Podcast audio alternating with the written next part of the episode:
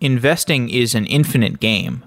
In a game, a player can formulate a strategy based on the available resources, the apparent variance of the environment, and the metagame of the other actors involved.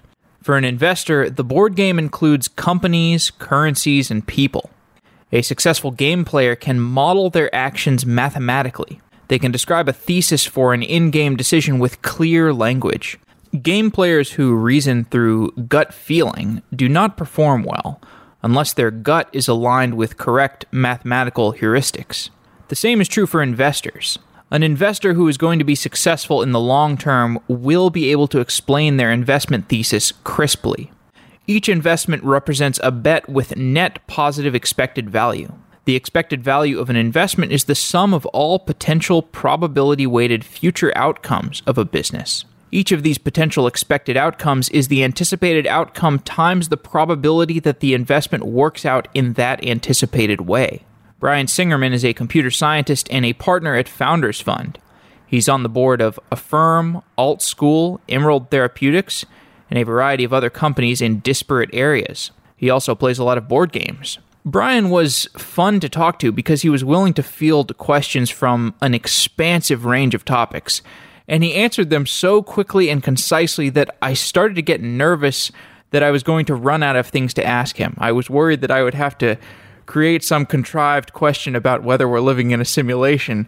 But luckily, I didn't have to. We stayed fairly close to the topics of his investments and gaming. Many of the businesses that Brian has invested in do not have a well defined historical precedent if a venture capital investor was trying to make bets in defined sectors, that investor would probably overlook a business like Forward, which is a vertically integrated healthcare company. They're going to be on the show in the near future. And also Cloud9, which is a collection of esports teams. These kinds of investments don't have a precedent. If an investment does not have a historical precedent, it's harder to reason about it by analogy. You have to judge that investment by fundamental reasoning the current market, the capability of the founders, and the economics of the business model. Those are fundamentals. In many professions, reasoning by analogy will work out perfectly fine. You can pattern match on the past and use that to justify your decisions for the future. But if your professional livelihood depends on reasoning by fundamental principles, you get trained to assess situations that do not have precedent. And it often feels like life does not have precedent. It often feels like we are in strange, unique times. And because of that, I found it quite refreshing to talk to Brian. I hope you enjoyed this episode.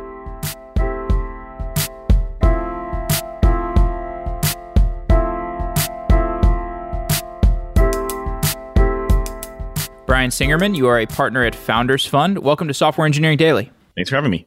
You play games. You play board games and card games and fighting games. And most tabletop games are synchronous. You have time to think and be deliberate in board games. Fighting games, on the other hand, are asynchronous. You're constantly under assault, but you still have to have an overall strategy. What are the skill sets that you have developed in these two different types of games, the asynchronous games and the synchronous games? What are the types of, of skill sets that you've developed as an investor through these games? Sure. In terms of the strategic, more methodical, think through the moves type of games, I mean, to me, I look at venture capital as anytime I look at a company, regardless of stage, regardless of sector, regardless of anything else, I have to answer the following three questions. And I don't think any of them is an easy question to answer. Number one, is it a big enough market, right? So founders, the fund that we're investing out of now, Founders Fund Six, is a $1.3 billion fund.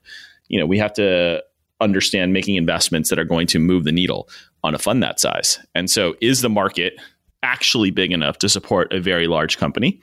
Question number two, does it have some sort of existing moat? Right? And not like, oh, if they do this and this and this, but does the company have some sort of existing moat? And that can be anything. I'm open to that being, you know, all sorts of different things, but it has to have a real existing moat. And question three, does it have the founder and management team to take it from that current existing moat all the way through the strategic huge market endpoint? And a lot of that thought is the same as playing these strategy games, right? Like whenever you're playing these strategy games, there's something that your team or your you know your side has that theoretically the other players don't and how do you exploit that properly now if i wanted to be the best tabletop gamer in the world would it be good to cross train in asynchronous fighting games? Is there any value to be gained from those, or is my time spent better doubling down on the synchronous tabletop games? There's the question of what you do for fun, and then there's the question of what you're doing professionally. And from a professional standpoint, I've always, you know, much to the chagrin of my wife, but I always take the time to double down on the thing on my moat right? On the things that I know that I'm better at than anybody else. And I always protect that and I always continue to get better at that rather than putting a lot of skill points into other things, which is maybe the right way of doing on the professional side, but not necessarily the best answer on the personal side. And I think that goes with games too. I mean, just you're probably like, let's say you're a professional esports player, you may end up being better at the game that you're playing if you just focus on that game. That being said, you still have to have fun and occasionally do other things. Indeed. So you played enough games that I'm sure you think about game design to some degree. There are games that you prefer over other games, and you can probably enumerate design reasons why certain games are preferable. And one thing I always wonder about games is why the mechanism of in game gambling hasn't gotten used much. So, in poker, you can make a real financial bet as an offensive action.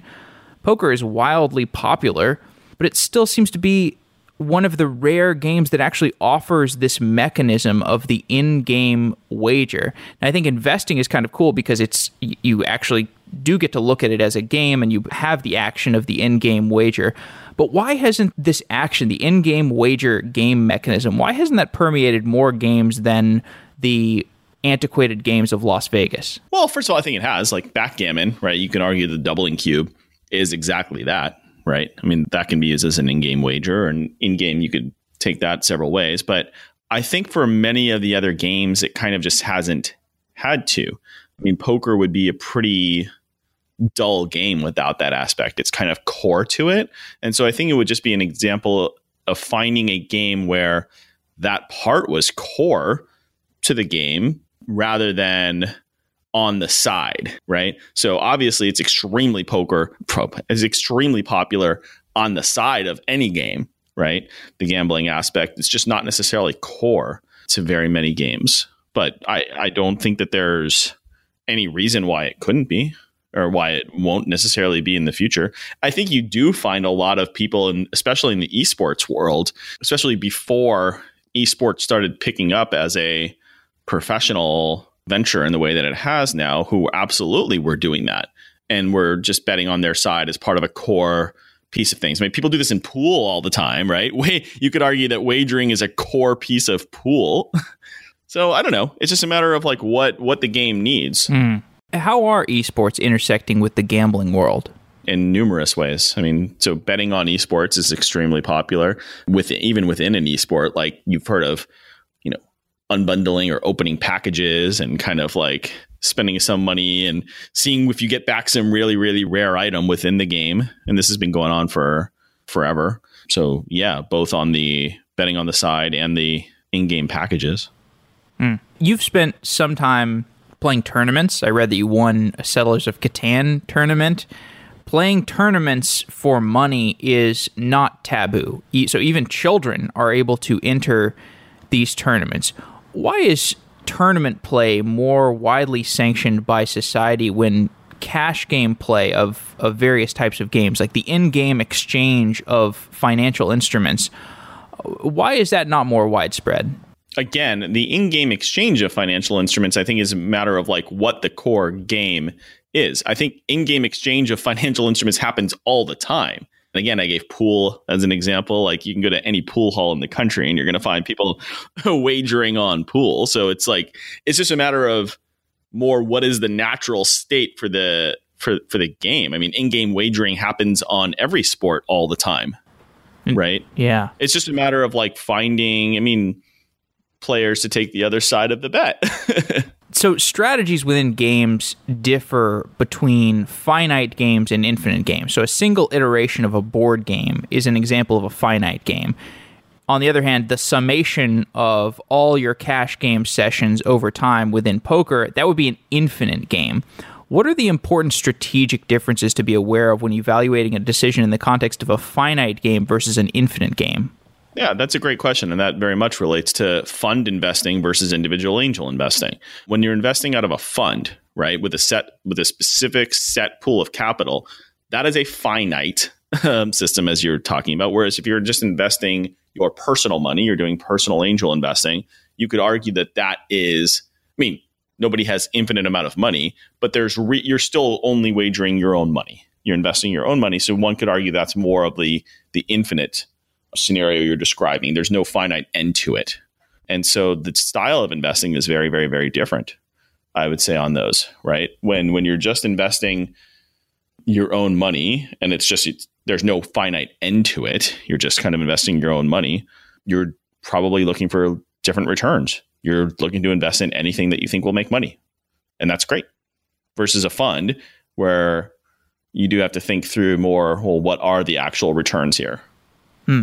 And, and is there also a notion to thinking about your reputation, for example, versus, uh, you know, if you were looking at investing as a finite game in a particular instance, you might be willing to sacrifice long term reputation versus if you're looking at it as an infinite game, then reputation is much more important.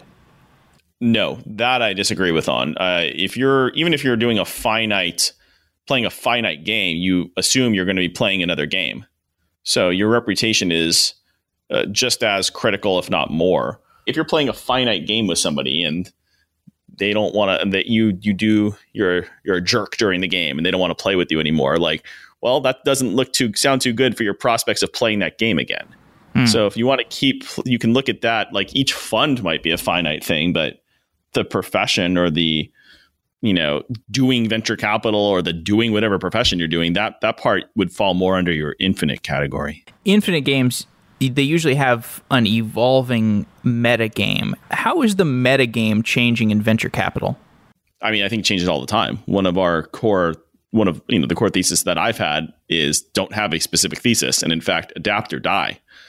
We we don't have pride of the past kind of um, things. Wherever the game changes, we're we're going to go. Like for instance, I remember in you know 2008 we were very famous for having invested in Facebook and doing a bunch of consumer internet stuff, right? So people just assume, oh, you're just going to keep going on this consumer internet stuff.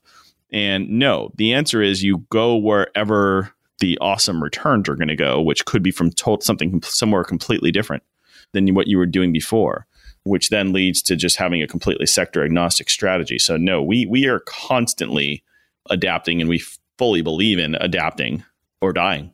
How does the the time horizon of a business's distance to developing that moat or developing the profitability that it can reap from the moat how does the, the time horizon of a business factor into the financing structure it doesn't usually because if you can't see how something is going to be a big company within, you know, call it 15 years, then it's too hard to even know what the world is going to look like in 20 years, let alone what a specific company is. So that's not the time horizon on these things unless it's yeah, the time horizon does not often uh, come into my mind. Most of the times you can tell on these businesses within five, 10 years if they're going to, you know, be working and that's fine within the life within the life cycle of a fund.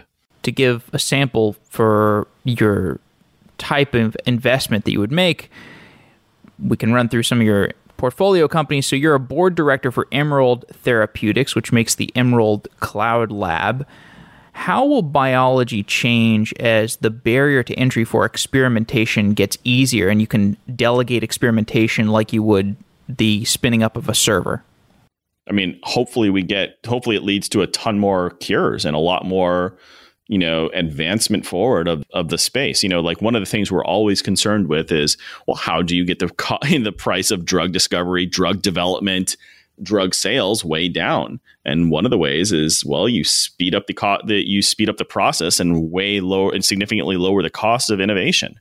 So I'm very supportive supportive of things that lower the cost of innovation. And Emerald Cloud Lab is one is a perfect example of a company that is lowering the cost of innovation in an otherwise extremely expensive space. I did a show with a with a different company that's has similar developments to the the Emerald Cloud Lab and it sounded like it's very early days in in terms of the the machines that you can wire together and that it's often a process of reverse engineering the APIs of the whatever whatever large piece of, of biological machinery you're you're trying to use.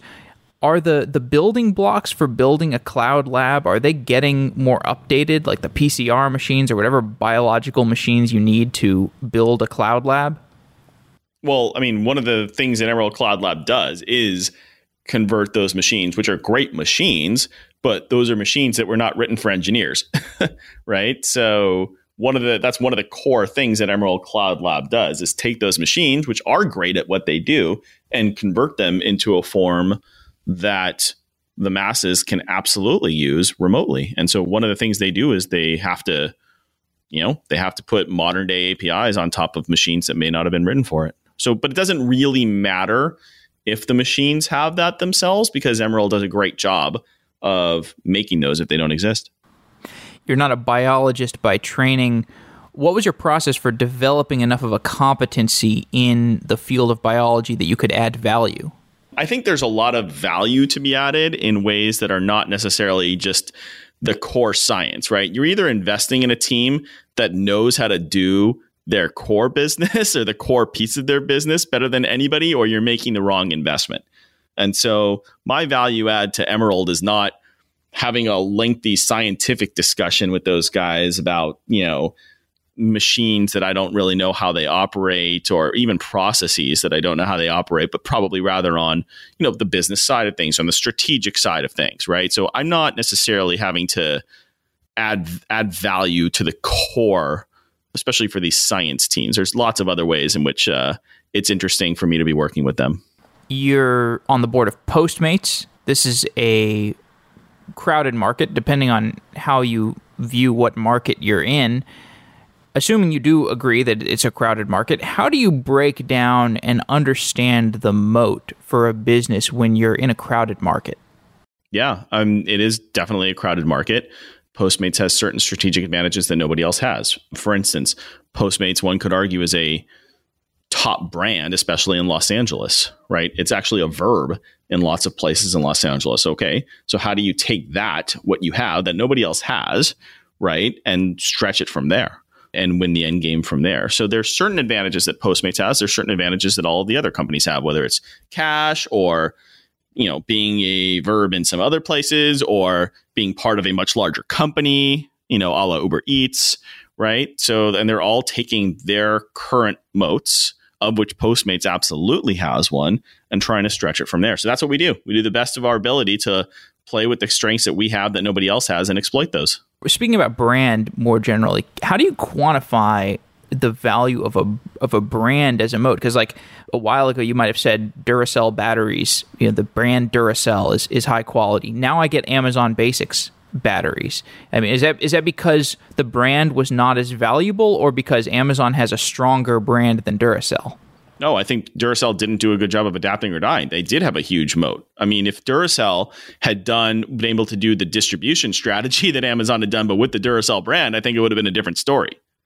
Right? Sometimes the problem is you develop a big enough brand and then you rest on your laurels. Brand is a moat. It's not a guarantee of forever winning. and so you have to take that and continue to push on that, right? Like I, I look at these things not as game over kind of scenarios, but rather, okay, we have this moat. How do we exploit it? Even for larger companies, for $50 billion, $100 billion companies, we have this moat. How do we exploit it? It's not a game of just resting on your laurels just because you have a bigger brand than somebody else. Founders Fund invested in DeepMind.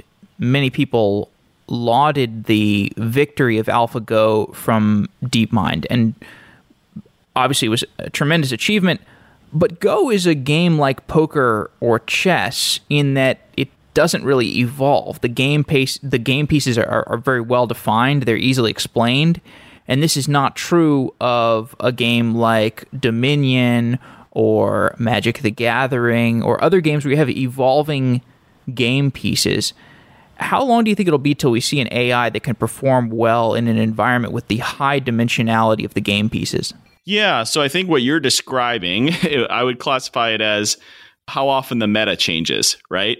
And when you got games where developers are always either releasing expansions or patches or upgrades, clearly that's going to force change the meta of the game, right? Even in stuff like chess and Go, the meta uh, still changes, right? Like what AlphaGo did was deploy a strategy that like humans would not have thought about, and that actually changed the meta of the game. What I do think is that it's a lot slower um, in games where there are fixed pieces and there's no patching and no upgrading, right? Versus in games where there is. I would argue that the meta in League of Legends changes qu- quicker than in basketball. But the meta of the game in basketball still changes even if the rules don't change. So I do think that those things those games are changing and evolving and not solved, right? Because the meta will change even if it's at a slower pace than something like a League of Legends. So you don't think metagame is just a byproduct of the fact that humans can't evolve, uh, can't understand the entire decision space, and therefore are operating in places of of local local maxima of the decision space? It's not just that, right? Because part of figuring out the meta is knowing what the other player is going to do. And if the other player is more or less likely to make a certain move, that factors into the game as well, not just the ultimate decision tree, right?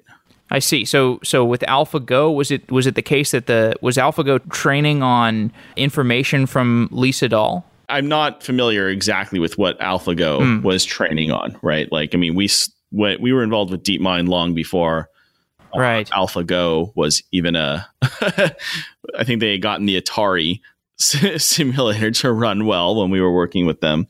So I'm not sure what it was trained on, but I would be willing to bet that AlphaGo has not solved Go, right? Like I think it probably did a good job of solving for, if you will, the current meta.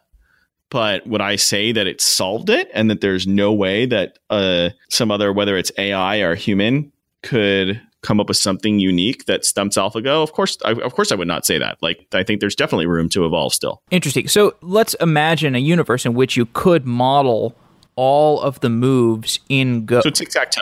You're talking like, is it? You're asking, is it an advanced tic tac toe? Right. Maybe, but the delta between tic tac toe and Go, right, is there's it's the amount of moves somebody could make or something could make is still relevant here, right? In terms of I mean, you obviously could enumerate the set of every move and every possible counter move in Go. Right.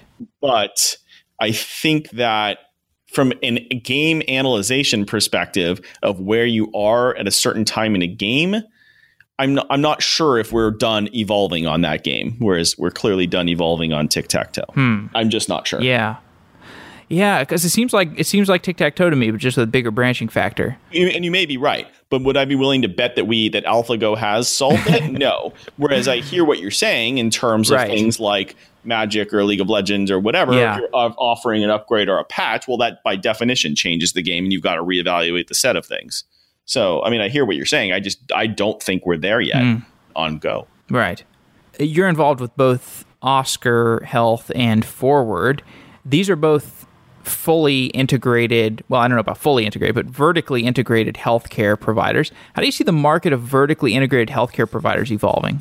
Well, I would call Oscar less a vertically integrated healthcare provider, and I would call Oscar much more on the on the payer side, but a very consumer focused payer, whereas Forward is clearly a vertically integrated provider. Um, Oscar offers a lot of those ser- some services as well to its customers, but those are to its customers, and I do see Forward as you know a more vertically integrated provider versus Oscar, which is a full on, you know, consumer focused payer. Well, I was asking just about how you see vertically integrated healthcare providers evolving more generally. I see there's a lot of technological benefits that Forward can bring to the table, even if it's as simple as if they've figured out a way to trigger behavior change, right? If they can figure out a way to have a relationship with the patient such that the patient does, you know, acts in more healthy ways, then great that can play a huge role. And a lot of times, being fully a full stack, vertic- vertically integrated company is very helpful there because then the patient doesn't have to use, you know, 20,000 different things, right? They can kind of go to one place for whether it's seeing a doctor or getting reminders about taking their medicines or reminders about checking their blood pressure or getting their genetic scan, right? It's kind of in one place. And so you can see the consumer having a relation or the consumer the patient having a relationship with one company that takes care of all of that for you. So you don't have to have, you know, a hundred different relationships. And that is a huge advantage of a company like that. There's a lot of obvious low hanging fruit that we would love to have in a, in a healthcare provider that we can think about. Things like, oh, it'd be great to get genome sequenced if you went to the doctor's office, or have a have the doctor take your genome sequencing seriously. Uh, you know, there's it would be great to have a doctor not have to manually enter in healthcare notes when they're when they're diagnosing you. These are things that get talked about a lot. Are there any more subtle elements of the healthcare system that your time with Oscar or Forward or, or somewhere else, any axioms that the healthcare system has adopted that you think will be disproven or or will will change in the future? Well, I don't know about disproven, but those companies, both Oscar and Forward in their respective domains, are extremely focused on the design, right? And this is something that I think has been taken, you know, not taken seriously by definitely not by payers in the past and probably not by most providers, but in the same way that having your, you know, doctor take your genetics seriously to not having to enter data, the design of the place is extremely important to a company like Forward And that's a perfect example of something that's maybe a little bit more subtle that make people feel better about going to the doctor. Amazon was underestimated for a very long time, and we now can see how big its moats are. Why did people underestimate Amazon for such a long period of time? They thought it was just a low margin business and that wasn't exciting. Like most soft most software people are focused on these like huge high margin bits over atoms kind of businesses. And so something like Amazon was less sexy because you're dealing with just a huge volume, very low margin business. It's hard. Yeah. Are there any high, uh, low margin, high volume businesses that you've found yourself investing in recently? Absolutely. But I'm not going to discuss them. okay. But yes, it's certainly like it's part of adapt or die. You absolutely might be looking for, you know, if everybody else in Silicon Valley is looking for, oh, what's that next ridiculously high growth, you know, high margin, high growth. Well, who knows what the business model is, but we'll figure it out later kind of company. You probably go somewhere else. So certainly one place one could look is in you know, lower margins, maybe higher profitability, maybe slower growth, but real business kind of uh, ways. Over a 10 year time horizon, how impactful do you expect cryptocurrencies to be? I don't know. Probably vary, but I'm a very long term believer in, you know, Bitcoin specifically.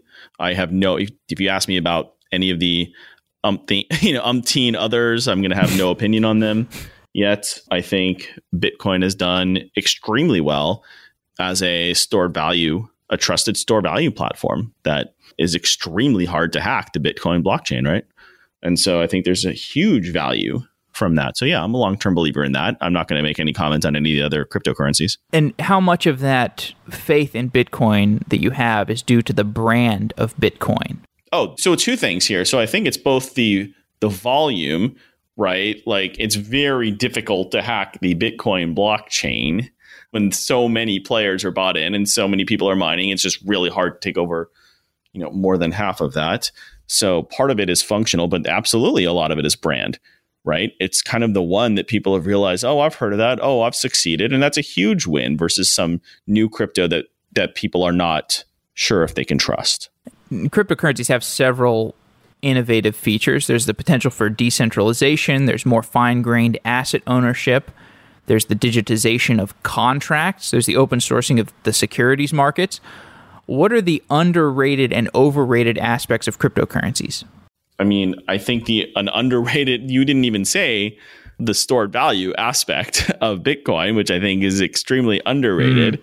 versus having it be high transactional, ease of transaction, cheaper, anything right? Like I think that the stored value aspect of that is the probably still the most underrated aspect of of Bitcoin. And in terms of other innovations one could do with decentralized crypto based blockchain technology, I, I leave that to the entrepreneurs. Do you have any forecast for how the traditional financial industry will adapt to the growing use of cryptocurrencies? I no forecast. I think a lot some of them will adapt to the modern days and then go with it and will thrive and some will and there'll be some room for traditional there's lots of room for traditional finance. There's lots of room for adopting crypto into your strategy. And i don't think there's going to be one right way to do things. And i don't think there's one right prediction of what's going to happen for each of these companies.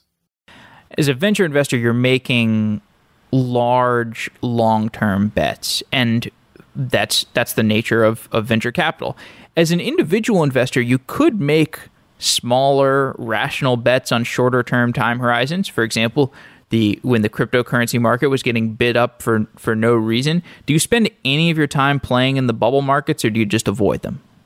I don't. I don't trust myself as a short term investor. I see no reason that it's not a fine strategy for some people, but I know what I'm good at. You seem to be a poker guy, so I know when I'm the fish at the table and I know when I know something, right? And when it comes to short term trade daily trading, you know, bubble betting, news betting, I'm the fish at the table. What I know is long-term strategic value creation. So that is all that I focus on. Is that long-term strategic value creation particularly at the the earlier stages of of a company because I mean long-term strategic value creation does take place after a company has gone public. Sure. Or when a company is bigger than more public, most public companies, right? Like I spend a ton of time with Airbnb. So no, it's not just for the earliest stage companies. Like this is again, I think the best companies are the ones that don't just sit on their current moats and think they're going to last forever, but ones that use that to take the next step strategically. And so that that goes for any stage. This is why we are totally stage agnostic. We do not just do early stage investing here. Now, Airbnb is a company that could spend a lot of time and is spending a lot of time doubling down on its core competency. Uh, eventually, it will have that core competency so ironed out that it, it will expand creatively into into other areas. I know it's expanding creatively into other areas right now, but it's it's such a green field that there is a, a question of the proportion of time and resources that should be spent on greenfield opportunities versus doubling down on the core competency. We don't have to speak about Airbnb specifically, but if you take a, a, company that's in Airbnb's position, you could even take a Stripe, for example, you know, a company that has so much greenfield, but also so much core competency to double down on. How do you allocate resources? I mean, this is what the best founders and the best management teams know how to do right? Like you can't sit on your laurels on your existing moats, but you have to expand. And so you have to do two things, right? You have to use your existing moats and you have to use your existing stack, if you will, to both keep pushing on that existing front, but also taking on new businesses. And the best companies are the ones that can leverage their strengths to do both, not just start something brand new, but leverage their strengths to do both. So, for instance, Airbnb, I'm, I'm happy to talk specifically about this one, you know, has very extreme moats um, in certain places. And they need to use that to leverage both dominance in the homes market as well as start to focus on new businesses like experiences that are using the moats that they've established from the homes business to trigger a start to the experiences business. And they're doing extremely well at balancing that. And when you're in that position where you have the greenfield as well as the core competency doubling down options, you probably are in a position where you could raise additional financing, you could get debt, you could raise a Series F, however late it is. How does the question of financing factor into that? I mean, it's totally idiosyncratic and based on, on a company company basis, right? It's totally a matter of what the company needs. And I'm not going to get into Airbnb financials here, but you know, if Airbnb chose to raise money, that I'm sure that they would be successful at doing so, you know, if that's what the company needed. But this is completely company by company based. There's no general strategy for this. And when considering the option between private financing and, and going public in, in the later stages of a company, why has there been a shift to emphasis on on further later stage financing as opposed to going public? Well, I mean, I think that if you can raise money in private financing, you know, oftentimes it can both be easier. You like there's advantages to being a private company, right? You can you're not judged on a quarterly basis. And one of the biggest problems with the market today, right, is like, you know, short the it's full of short-termism, right? And so as a private company, you certainly can avoid a lot of that because you're not, you know, repriced every millisecond and you're not repriced based on certain other people's quarterly estimates of what you should be doing. And that's probably that is the biggest advantage of being a private company, right? And so if you can raise the money privately, there's a lot of it it's attractive to do so. There's that great letter uh, about that Elon wrote to the employees of, of I think it was of SpaceX about like the merits of not going public because you don't have to be subject to the vicissitudes of the public opinion, but there are obviously companies where there's been the you know the suggestion that oh if this company would have would have gone public then they might have avoided certain miscreant behavior. So that you know there's a there's a trade-off there between you know maybe the the the public facing behavior that you would have as a company and how that could be uh, a valuable check on company behavior. Do you, do you agree with that sentiment that, that it can be a, a, valuable check on behavior within the company? Maybe, but I rely on companies that have that internally no matter what, right? I think that, that the, the times where it's a company behaving badly because it's private and not public, I think that's like the extreme minority of companies. So no, I don't think it's like, oh, if companies all went public that they would behaving they would be behaving better and if they're private they don't behave well. No, I think it's an extreme minority of companies that would not be trying to hold themselves in the you know highest regard just because they're private. Do you sense that that is an issue that when a, a company goes public, the the vicissitudes of the market are a, a serious distraction internally? Yeah, I mean, when you have employees watching a stock price, and when your stock price is going up and down based on maybe nothing having to do with the long term health of your company, but maybe some decision that you made actually to benefit the long term but cost you a little bit in the short term yeah that's extremely that can be extremely detrimental. When you play board games or card games table presence is is a relevant factor. So some people have a poker face other people are more emotive they're con- consciously emotive. I noticed that investors have their own forms of body language and facial expressions and sometimes they, they seem to consciously affect certain body language and, and facial expressions, uh, like in, in meetings with people. Is this an inevitable aspect of the game of, of venture investing, or can you just be yourself in a meeting? I don't know how to answer that. I think it's probably best to ask that question to a bunch of the entrepreneurs that have talked to hmm. to me or to others. I don't. I am just myself in these meetings. That being said, I have no idea if I have a tell, you know, to put it back into poker terminology in these meetings. And, you know, I just try and be myself in all of these meetings, but you, it's probably a, a, question better for, for the entrepreneur than for me. Understood. I don't talk to very many venture capitalists. okay. One edge that Founders Fund has is, I, I think at least, an ability to ignore taboos when it can be profitable. Or maybe taboo is not the right word, you know, herd mentality. Why is it important to be able to see past taboos or herd mentality? Best investments are the ones that are turn out to be good that other people didn't think were going to be good.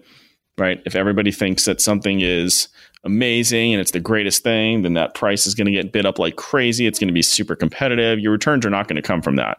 Your returns are going to come, you know, almost entirely from the investments that you make where ever, most people do not think it's a good investment and it turns out to be really good because that's where your huge multiples are going to come from in venture. And have you ever passed on a profitable opportunity because you thought it would be too taboo? Have I passed on a profitable opportunity because I thought it would be too taboo? Too taboo or too against my own personal uh, taboo, right? Like I don't really take it how you want. My sure, I've passed on things because it wasn't it didn't fit with me personally. Mm but I've not passed on anything because I thought the echo chamber would thought it would be too taboo. I've read Zero to One a number of times, and I I found the the book pretty uh, influential. It kind of changed my thinking in, in a lot of ways, and, I, and one of the things that I found valuable about it was it talks about certain herd mentalities in in society and and reflects how to invest based off of the existence of those herd mentalities. There are certain herd mentalities that are important, though. How do you identify the herd mentalities in society that are important versus the ones that are just legacy code that we're running as humans? I mean, you have to examine this on a case by case basis. Just because something is contrarian does not make it right. right? So the key thing in investing is to be both contrarian and right. I mean, there's often cases where the echo chamber is going to be right, and there's a lot of cases where the echo chamber is going to be wrong. The goal is not to just always go against the echo chamber. The idea is to just focus on where, wow, I just believe this thing is going to work, even though it flies in the face of what other people believe. And that is a hard skill, right? You have to be able to, first of all, you have to be willing to be unpopular um, which not everybody is willing to do. In fact, one of the questions that I often ask candidates is like, are you willing to do something that you may be that may put you in an uncomfortable position with your friends because they don't agree with you on something and you've got to be willing to make those kinds of decisions that being said the most important thing is to be right in venture whether it's a consensus or contrarian the most important thing is to be right has that happened to you where you've made investments or been in situations where you've been judged by personal friends based off of your professional activity? Oh, sure, but I even mean just mean professionally, right? Like when we I remember when we made the when we initially made the SpaceX investment in 2008, we had some potential LPs who were looking at our fund and had passed on our fund at that time wrote us a letter saying, oh, this is why we passed on you guys. That SpaceX investment will never work. It's ridiculous. You guys just t- literally took your whole institutional capital and threw it all away.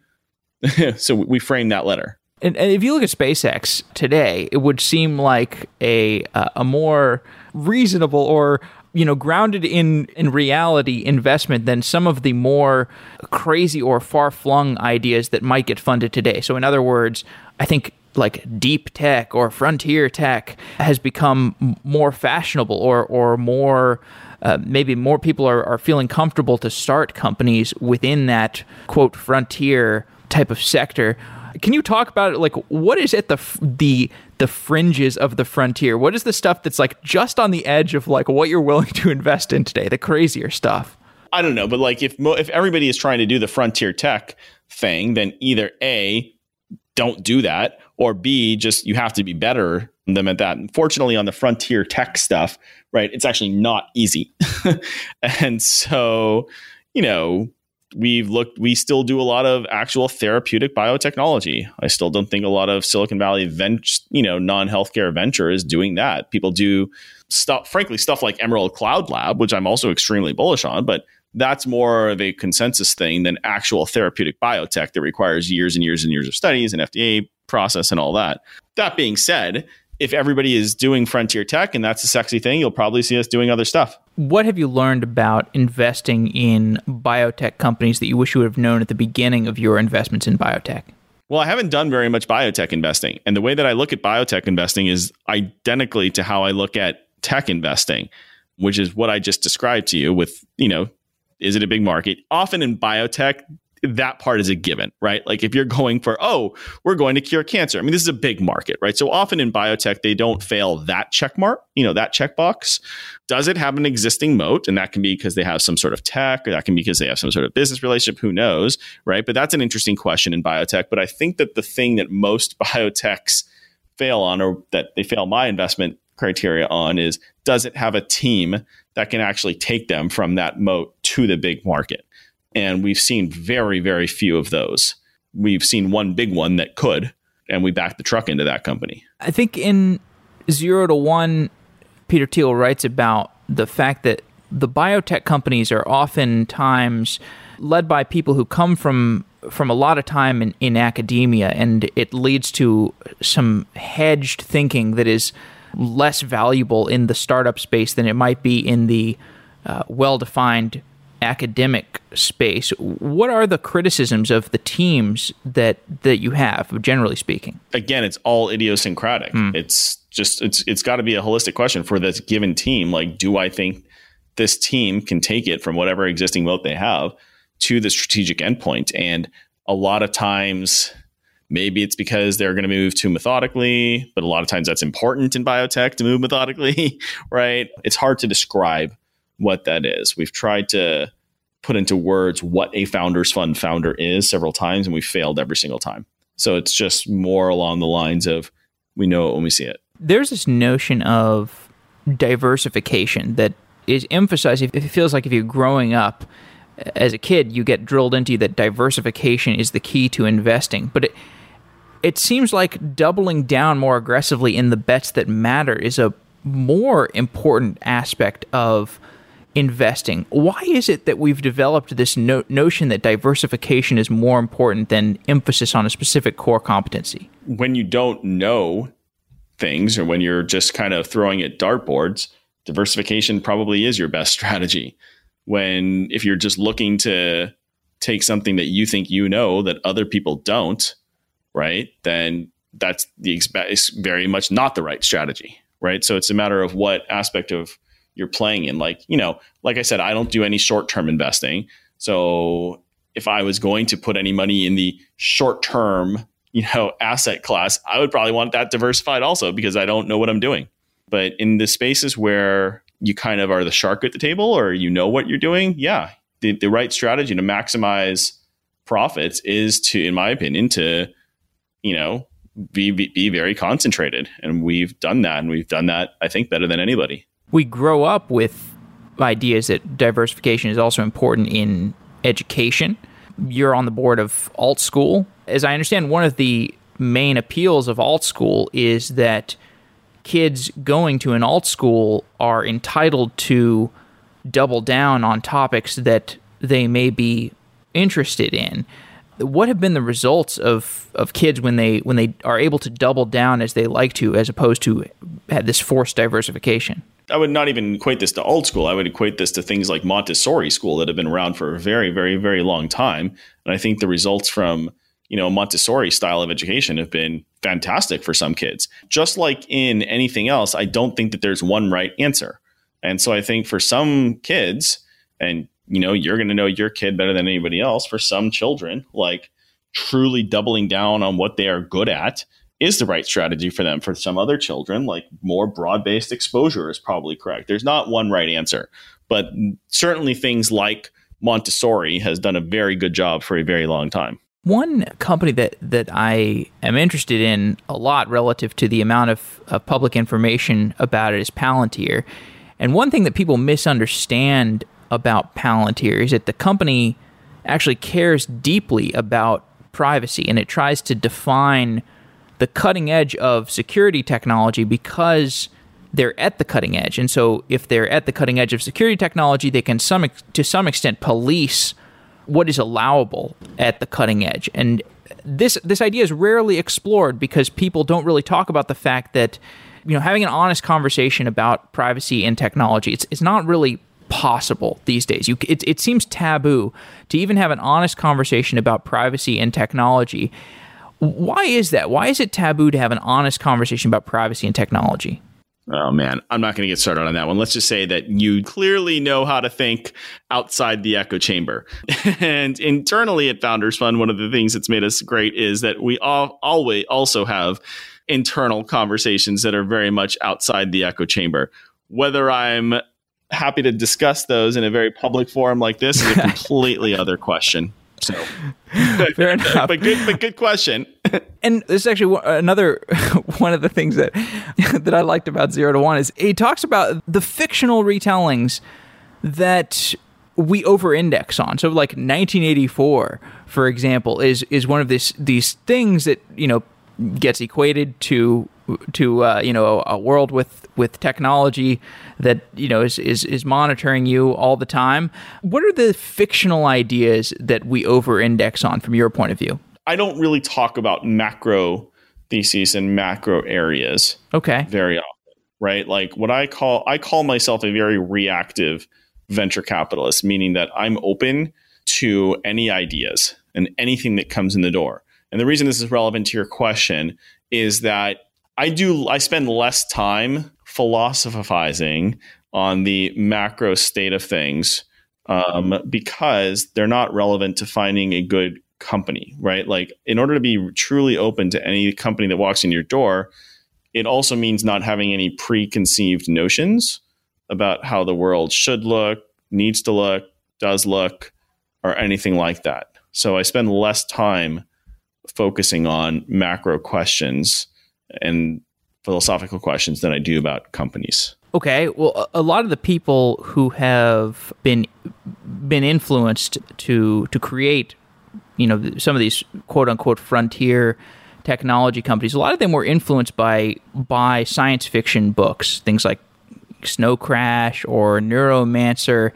We're now at a place where we can foresee a lot of this technology being built in actuality today, is it a waste of time to spend your hours reading fiction? Should you spend all of your time reading nonfiction? Oh, no, no, no. I don't think it's a waste of anybody's time. In fact, I think that's where the innovators get their best ideas from reading stuff and then expanding on that and having an idea and having a spark and, you know, philosophizing. I'm just saying it doesn't necessarily factor into my investment decisions. Mm. I'm not an entrepreneur, right? I again, I come back to I know what I'm good at and I know what I'm not good at. And I am not good at operating a company and I'm not a company visionary, right? But I do I think it's fantastic for those people to be, you know, have sparks, of course. It's just less it's less important for me and what I do. Okay, that's an interesting admission because there's a lot of venture firms that will actively say we only hire operators. Is that a mistake? I mean, having any dogmatic blanket rule I think is almost always a mistake. yeah, I think that you never know where the next best company is going to come from. You never know where your next best hire is going to come from. You don't know what the right answer is. And people who claim, oh, it's this one way, I mean, I, I disagree with that. So we started this conversation talking about board games. How do you decide what board games you like and which ones you dislike? What are the features of a good board game? Yeah, I don't like board games unless they're quick. I don't like board games with too much luck. so my favorite, if they're quick, that's fine. But the board games I find myself playing the most are the ones that have very minimal luck or luck that can be mitigated to a large extent. Or if they have a lot of luck, i.e., dice rolls, if they're a five minute game, that's fine. but the worst games in my mind are the ones that take 10 hours and where dice is deciding most things because 10 hours is not even necessarily enough for the dice to smooth out the variance yet it's such a long game to where to have variance be dominant. Although in many of these games variance is only dominant to the extent that it affects the outcome in terms of win or loss. You can still have a game that is high variance that has very interesting and productive decisions in an atomic sense. So are you saying that winning or losing is an important factor of a game to you? Yes. yes, I'm saying winning or losing is an important factor of a game for me. I like to be able to figure out, okay, how can I play better and actually win versus, oh, how can I roll the dice better? There's been massive innovation in board games and deck building games in the last several years. Do you have any particular notion for why that happened? I think more people started playing it, playing these types of games in the late 90s and around the turn of the century. And that means that there's more money in it. And that means more people can be rewarded for their skills in designing these games, right? Yeah, that makes sense. So to conclude, Cloud9, that's a business you invest in that's that's related to games. What insights, what other insights has that given you about the development of gaming that will occur in the future? About the development of gaming, not much. I think Cloud9 is awesome because we're also an example of reactive and whatever the best game is, we are going to have the best teams, right? If there's some if there's a game out there that takes off and is a good esport and becomes very popular, we're totally open to that and we're going to put together the best team in that space regardless of having a thesis of oh we will only play battle royale oh we will only play first person shooter no we're going to take whatever kind of games get developed and put together the best teams on earth for those games people seem to age out of the esports business quite rapidly are there any esports games you've seen where older players tend to do better Magic the Gathering. I don't know. I, I, there we go. I, I, don't know why that for the pure strategic games. I mean, I don't necessarily know why that would be, nor would I mm. count on that being the case forever. Right. I mean, there's probably something to be said for hand eye coordination and dexterity being a gift of younger people, right? In the same way that it is in anything. For this pure strategic games, for Hearthstone, if you will, as long as you're willing to adapt or die, then I see no reason for that trend to continue. Magic versus Hearthstone. Which one do you prefer? How should I answer that question? We have a Hearthstone team. We don't have a Magic team. So, Hearthstone. it is faster. It is indeed faster. Brian Singerman, thanks for coming on Software Engineering Daily. It's been great talking to you. All right. Thanks, Jeff. Wow.